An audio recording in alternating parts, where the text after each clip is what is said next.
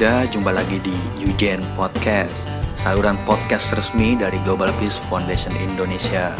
Di sini kamu bisa dapetin banyak banget obrolan menarik seputar dunia anak muda Indonesia yang penuh kreativitas, penuh inspirasi untuk terus menebarkan perdamaian dan kebaikan. So, simak terus obrolan-obrolannya bersama kami Eugen Podcast. Halo sahabat Yujen, kembali lagi bersama saya Isman Habibillah di Yujen Podcast GPF Indonesia. Sobat Yujen, gimana kabarnya nih? Semoga sehat-sehat selalu ya di tengah pandemi COVID-19 ini dan di era new normal ini. Semoga sahabat Yujen selalu sehat. Teman-teman uh, kali ini akan ditemani dengan episode terbaru Yujen Podcast yang seperti biasa setiap minggunya menemani hari-hari kamu selama kamu di rumah aja. Oke, ngomong-ngomong, uh, pada kesempatan kali ini uh, kita akan membahas tentang uh, kegiatan yang sudah dilakukan oleh GPF Indonesia yaitu Life Park Project. Nah, uh, Sobat Jujen perlu ketahui nih, Life Park Project itu merupakan kegiatan uh, pemberdayaan masyarakat dari GPF Indonesia yang sudah berjalan sejak tahun 2014, tepatnya dimulai di uh, Rumah Susun Flamboyan. Nah, setelah uh, berjalan di Rumah Susun Flamboyan dan uh, banyak banget kegiatan-kegiatan uh, yang udah dilakukan, kemudian program Life Park Project ini ternyata uh, banyak sekali diminati dan juga karena uh, banyak manfaatnya sehingga ini juga dilakukan di luar daerah Jakarta daerah ini terkenal dengan kota pahlawan ya. Uh, di kota Surabaya pada tepatnya pada mulai tahun 2018 kita mulai program Lepak Project di salah satu rumah susun juga nih di kota Surabaya sama dengan rumah susun yang ada di Jakarta. Nah di Surabaya ini uh, udah ada beragam aktivitas yang dilakukan di rumah susun. Ada yang melibatkan anak-anak, ibu-ibu, dan untuk lebih lengkapnya kayaknya uh, lebih afdol kita kalau ngobrol sama salah satu uh, kawan kita nih yang kali ini udah bergabung. Saya mau memperkenalkan uh, kawan kita Adiki Wahyudi. Selamat datang, Diki. Halo Mas, selamat datang. Halo. Uh, Diki ini terakhir uh, aku ketemu pas tahun 2018 itu waktu ada kegiatan Millennials Peace Festival ya Dik ya kita pertama ya, ketemu ya. Betul ya. Sebelumnya kamu udah gabung di GPUI belum sih atau baru gabung saat itu? Udah gabung lah, udah gabung lebih empat bulan. Lebih empat kan bulan. Kan itu waktu November kan, waktu mau Desember. Mm -hmm. Jadi hitungannya udah empat bulan aku ikut Global Peace Youth Surabaya. Hmm, empat bulan. Terus habis itu kita ketemulah ya ada Millennial Speed Festival. Betul banget, Mas. Sama teman-teman sahabat Jujen. Iya. Yeah. Sebelumnya kalian pada bingung nggak sih kenapa banyak banget pemuda sekarang yang ikut volunteer padahal udah tahu itu pekerjaan sukarela yang nggak dibayar. Jadi gini teman-teman, aku mau cerita sedikit atau banyak dan tanya sama kalian, tapi jawab uh, gimana ya? Jawab jujur. Jadi gini, jadi gini, jadi gini. Aku mau cerita. Mm -hmm. Sama tanya, kalian kalau lagi gabut atau senggang itu ngapain sih? Jawab aja dalam hati gitu kan. Nah, uh, kisah nih, aku ini anak semata wayang, anak tunggal, yang di mana aku nggak ada saudara atau tempat main di rumah. Jadi cara mengatasi kebosanan atau rasa sendirian itu nggak mungkin dong kalau kita terus-terusan main Mobile Legend, misalnya. Betul soalnya rasa jenuh itu pasti ada gitu. Walaupun kamu sering banget nih main ML pasti kayak ah bosen ah gitu. Nah terus gimana sih cara ngilanginnya? Ya aku harus keluar rumah gitu. Aku harus lihat dunia mau nggak mau. Jangan kekayapan nggak jelas tapi nah cari kegiatan yang berfaedah. Lalu aku tuh nggak sengaja nih pas nongkrong sama temen. Temen sekelas waktu di kampus. Nah namanya itu Desmond Novira di situ dia banyak banget cerita hidupnya kayak dia itu udah banyak banget gitu makan makan garam laut hmm. nah terus nih dia itu cerita cerita gitu nggak tahu tiba-tiba cerita gitu uh, yang bikin aku jadi termotivasi. Dia bilang, kamu mau nggak nulis esai? Hadiahnya ke Raja Ampat loh, ke Papua. Siapa sih yang nggak mau mahasiswa gratisan ke Papua gitu kan? Yes. Nah, terus singkat cerita, aku ikut sama Desmond Novira. Nah, alhamdulillahnya aku lolos. Kukira ke Papua itu kita bakal jalan-jalan kayak uh, apa ya, bakal senang-senang foto-foto gitu. Nah, ternyata di program itu kita nggak bak kita nggak ngerasain namanya senang-senang. Nah, terus uh, ternyata kita jauh-jauh uh, kita jauh-jauh dari Surabaya ke Papua itu uh, kita dilihatin buat hidup sesederhana mungkin. Jadi kita tuh di sana jadi relawan mengajar. Gimana sih ngajar anak yang beda bahasa sama kita, beda kebiasaan budaya sama kita, beda segalanya deh pokoknya. Sampai kita juga belajar betapa pentingnya air itu, walaupun cuma sebotol aqua yang satu liter setengah itu loh, yang empat ribu atau lima ribuan. Karena apa? Karena waktu di Papua itu sulit banget cari air ya ada sih air. Cuma air laut. Siapa sih yang mau minum air laut ya kan? Nah listrik pun juga gitu. Kita dikasih listrik cuma jam-jaman dari jam 7 kita jam 7 malam. Tapi bagian Papua sana sampai jam 5 subuh. Dua minggu di sana kita ngerasa kayak kurang banget gitu. Akhirnya aku nyoba banget. Uh, akhirnya aku nyoba tes lagi di program yang sama. Kan yang pertama itu yang di uh, yang di Raja Ampat Papua Nah, yang tes kedua ini aku nyoba lagi dapet di Atambua, deketnya Timor Leste. Lebih seru. Mm-hmm. Waktu sarapan gitu, uh, kita sama teman-teman volunteer gitu, kita lihat babi lewat, lihat anjing kayak kucing sebanyak itu. Kan kalau di Surabaya nih, kucing banyak itu udah biasa. Nah, kalau di Atambua ini, kita lihat lihat apa ya? Lihat sering banget tuh lihat anjingnya gitu daripada kucingnya. Iya. Yeah Nah, terus di situ aku belajar kayak kita itu juga jangan rasis sama mereka, mentang-mentang mereka minoritas. Coba deh di switch. Uh, misal nih, ya kayak aku itu mas yang aku di Atambua, kan aku minoritas kan jadinya. Jadi kayak aku pulau Jawa, uh, suku Jawa sendirian, mereka suku Timur gitu kan. Hmm, hmm. Nah, uh, bisa mati dong aku kalau uh, rasis itu benar-benar diterapin gitu. Iya, ada suku Jawa ke sini, ayo kita bully. Lah, kita kan niatnya baik tuh ke sana. Terus kalau misal rasis diberlakukan, ya gimana mau maju gitu kan. Iya. Nah, sampai akhirnya pas di kampus itu uh, gimana ya? Pokoknya dari Papua Raja Ampat itu sama Atambua yang Timur Leste, aku jadi ngerasain hal yang beda gitu. Nah, terus dari dua pengalaman delegasi itu, bikin aku semakin sadar kalau aku nggak ikut komunitas atau organisasi nanti nggak ada yang bakal diceritain sama keluarga atau pas kita punya anak nanti gitu kan. Hmm. sampai akhirnya pas di kampus aku cari kegiatan yang berbau relawan. Dapat tuh namanya Global Peace Youth Surabaya. Awalnya sih awalnya aku sama teman-teman itu uh, komunitas ini bakalan sama kayak ekspektasiku yang kita bakal ke tempat-tempat yang uh, apa ya yang tiga T gitu loh mas yeah, yeah, yeah. kurang uh, gitu kan yang pertamanya gitu kita hmm. mikirnya kayak gitu hmm. nah ternyata GPY ini Global Visio Surabaya ini punya value value sendiri gitu punya nilai-nilai sendiri pokoknya hmm. GPY ini nggak bisa diceritain ke orang-orang yang nggak satu circle sama kita mereka harus mengenal GPY lebih dalam dulu gitu baru mereka paham artinya GPY uh, udah gabung nih uh, masih ingat gak kegiatan ke, kegiatan apa aja yang dilakuin? Oke. Oke teman-teman sahabat Jujen. Nah untuk kegiatannya yang pernah aku ikutin itu aku dan teman-teman GPY atau Global Peace Surabaya punya rusun binaan. Maksudnya kita punya proyek mingguan di rusun itu. Nah rusunnya dari Nah, rusuhnya itu ada di Ciwankerto, Surabaya, sekitar 10 menit dari kampus dan 5 menit dari rumah aku.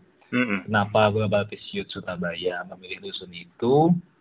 Ya, karena kita punya rasa simpati, empati, miris, sama penasaran. Semua rasa itu jadi satu. Nah, sebelumnya, sebelum kita milih rusun uh, Siwan Kerto di Surabaya itu, kita juga ada nih mas, 2 sampai 3 pilihan rusun Cuman Iya. kita kayak feeling di rusun Siwalan ini aja gitu. Waktu awal-awal di rusun Siwalan ini, eh, aku cerita bentar ya Mas ya tentang rusun Siwalan. Ya, silakan. Eh, jadi teman-teman sobat Yujen, kenapa aku milih rus eh, sama teman-teman milih rusun Siwalan ini? eh, rusun ini punya cerita yang apa ya? Yang kata aku tadi itu yang bikin kita simpati, bikin kita miris, bikin kita penasaran. Nah, jadi waktu itu, waktu awal-awal di rusun Siwalan ini ada orang meninggal. Salah satu warga rusun namanya itu meninggal dunia kan. Nah, pas mau dimakamkan, ternyata sama pihak eh, Siwalan Putranya nggak boleh. Oh ya teman-teman, sebelumnya aku juga belum cerita nih. Jadi rusun Siwalan Pukto ini adalah tempat orang-orang yang dibuang. Bukan dibuang sih sebenarnya, kayak lebih tepatnya itu yang terkena gusuran gitu. Jadi Oh, mereka dialihkan ke rusun ini. rusun. Terus Korban lagi ya. ya. Terus baik lagi kita ke orang meninggal tadi. Maksudku, kok bisa sih udah orang ini udah meninggal aja masih dipersulit pemakamannya. Itu jenazahnya sampai nggak dikuburin sampai 2 sampai 3 harian loh Mas belum dimakamin.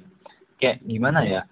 Dia aja Miris ya. eh, udah meninggal masih disulitin gitu, masih Iya. direpotin gimana hidupnya gitu kan. Heeh. Kenapa? Sih? rata- Iya Mas. Kenapa? Ada Eh, kejadian apa? Iya kan itu mas soalnya eh, rusun Siwalan Kuto itu kan warga itu lah warga gusuran. Heeh. Nah KTP mereka itu nggak KTP Siwalan Kuto jadi mereka itu nggak boleh. Oh, oke oke oke. Nah kayak kayak gimana ya itu tuh udah orang meninggal gitu. Eh, kecuali kalau emang udah ada pemberitahuan eh, makam ini hanya untuk khusus warga Siwalan Kuto itu Hmm. masih bisa dimaklumin. Oke, nah kalau oke, mereka Iya mereka tuh barusan baru aja pindah nih baru iya, iya. digusur, baru itu ada yang meninggal malah direpotin kayak gitu. Mm-mm. Nah terus dan rata-rata mereka ini pedagang kaki lima jam pagi sampai sore bapak ibunya mereka itu jualan. Mm-mm. Nah sedangkan anak-anak mereka anak-anak yang bapak-bapak sama ibu jualan itu ya di rumah aja gitu kayak nggak ada yang ngajak main kan kasihan. Nah aku sebagai anak yang nggak punya saudara kayak aku ini anak tunggal ya makin seneng aja gitu bisa berinteraksi sama mereka apalagi mereka itu masih kayak kebanyakan di bawah lima tahunan kan masih kecil-kecil masih imut-imut. Jadi kalau mau ngajarin apa pun ke mereka juga gampang banget gitu nangkepnya mas. Mm-mm. salah satunya nih kegiatan mingguan kita itu ada gemes singkatan dari Give Me Sunshine. Beri kami harapan beri kami kebahagiaan. Jadi di gemes ini kita nyoba memberi apa yang mereka suka gitu. Mereka pengen gambar kita sediain krayon mereka pengen lukis kita sediain eh, apa kuas Kuas. atau cat warna mereka pengen cerita dongeng ya kita coba bercerita pakai boneka tangan gitu pokoknya kita terus mencoba gitu gimana biar mereka bisa senyum biar mereka bisa tahu dan kenal sama kami sama kita sama kakak-kakaknya yang baru baru kenal sama mereka Iya. ya pertama sulit emang waktu di awal. Pada males gitu kan pada malu-malu. Ayo turun ke bawah yuk ada kakak-kakak baris nih. Ah malu mas malu. Kita nggak kenal.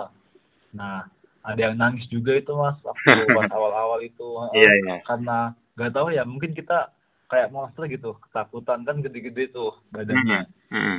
Nah, di awal emang sulit mas buat akrab sama mereka. Tapi lama kelamaan ya ya itu kita punya apa ya punya fase-fase tersendiri gitu. Iya iya.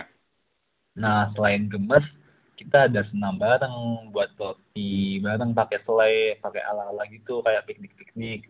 Terus kita pakai susu eh, susu kental manis terus bersih-bersih rusun lomba makan kerupuk dan lain-lainnya yang terlupakan saking banyaknya. Mm-mm. jadi di sini itu kita benar-benar jadi volunteer gitu baby sistemnya Iya. uh, sister anak-anak yang di rusun gitu kan kita nggak dibayar tapi seru aja gitu mas uh, bisa apa ya bisa berinteraksi sama anak-anak yang nggak pada umumnya gitu Iya. Yang biasanya mereka itu main-main Mm. terus pas waktu kita datang jadi senang aja gitu Itu tadi eh, awal-awal sama adik-adiknya sempat ada kesusahan ya untuk berkenalan. Nah, awal awal mula mau masuk ke rusun itu apakah ada kan biasanya kulonwon dulu nih sama warga-warganya sama pengurus Ah, itu gimana iya, tuh iya. prosesnya? Nah, iya itu kan kita eh, alhamdulillah nih udah di ACC sama Dinas Pertanahan di Surabaya. Mm-mm. Nah, kita bikin laporan tuh Mas ke namanya Mas Rival.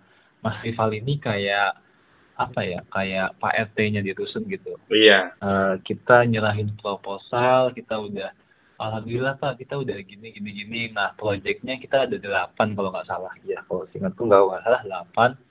Mas rivalnya baca-baca, alhamdulillah senang juga kan. Alhamdulillah juga nih Mas, eh, Mas rivalnya ini juga alumni UNER gitu. Jadi kayak Oh, Eh, nyambung ya gitu ya. ah ah, kayak alhamdulillah banget gitu. Soalnya keluarga besar. satu keluarga terus wah eh, Mas Rival itu kayak mikir oh ternyata masih ada ya mahasiswa yang masih care sama sama lingkungan yang kayak gini gitu kan. Gitu sih mas. Terus udah di ACC semua terus eh, kita pelan-pelan nyoba ke anak-anak. Pertama belum ada project sih mas. Kayak main-main dulu aja kayak kenalan. Hmm. biar mereka itu nggak kaget gitu loh. Kenapa kakak-kakak ini kok tiba-tiba main kayak gini gitu kan? Kayak gimana gitu?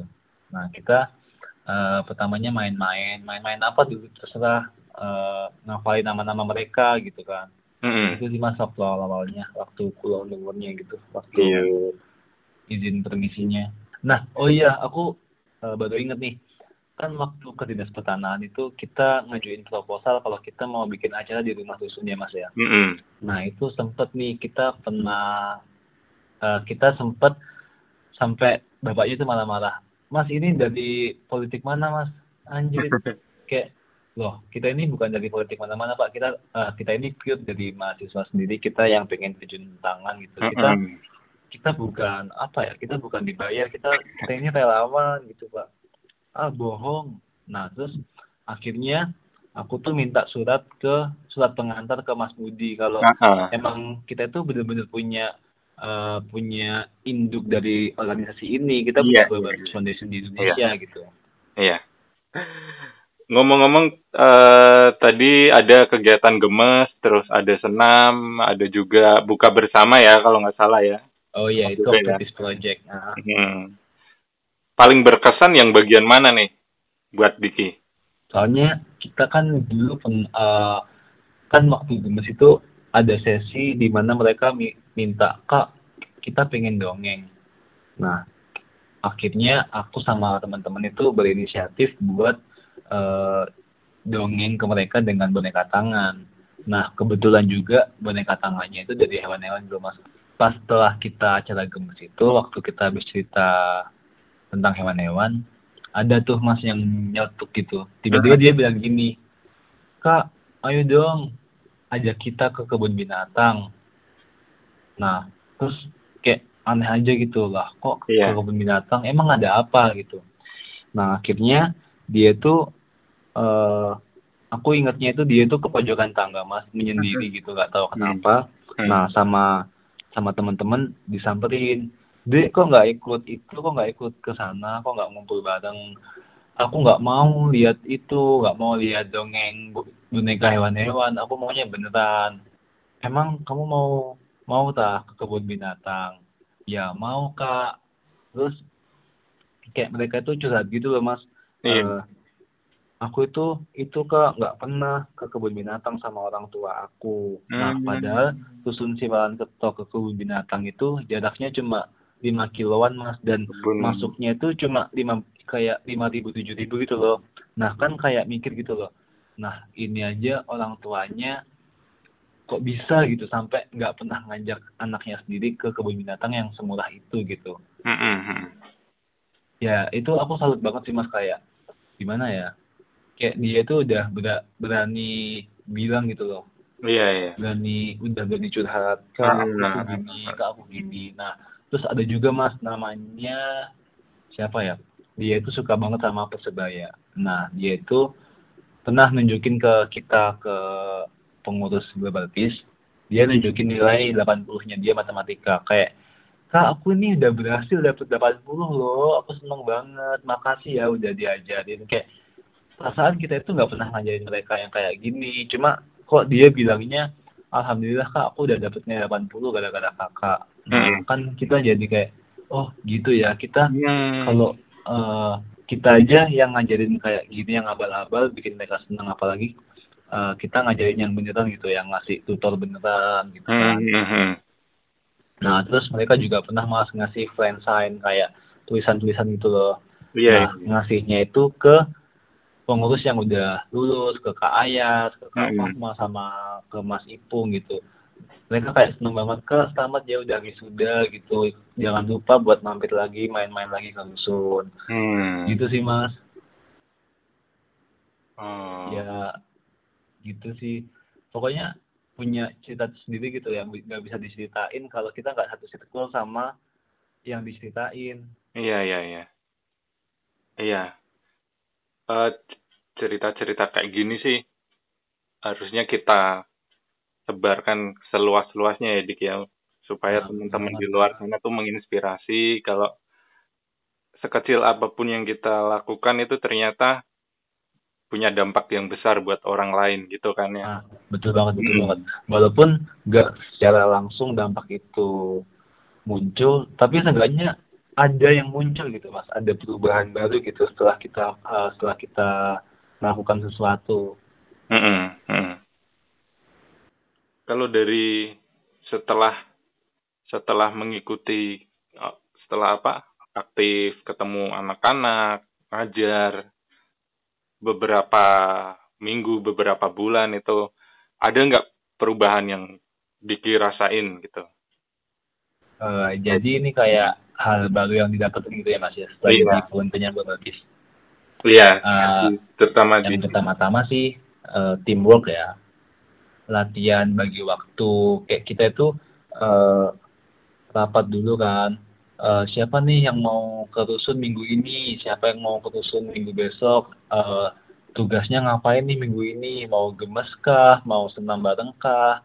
Atau mau gimana itu teamworknya main banget sih mas kayak kita itu dua minggu sekali rapat sekalian ketemu gitu kan nah Iya. terus kita aku jadi dapat relasi baru kita jadi Mhm. kenal sama orang dinas kita kenal sama mas rival yang jadi pak RT di situ terus Mhm. kita kenal sama anak-anak Mm-mm. eh, relasi teamwork sama menjadi diri sendiri kita Oke. itu kayak jadi aware gitu sama care sama lingkungan sekitar kita terus kita itu eh, sadar gitu kalau sekitar kita itu masih ada ya yang begini Mm-mm. masih ada ya yang begitu gitu kan Wah, paling berkesan banyak banget mas pokoknya global Kids ini berkesan banget bagi aku kayaknya Untuk camp, untuk camp sendiri apa?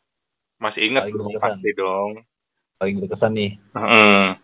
eh aku nemuin banyak teman-teman yang beda gitu mas banyak banget bedanya dan aku baru tahu kayak aku tuh eh, kalau nemuin sesuatu hal baru terus bilang oh itu kayak hal yang luar biasa gitu mas.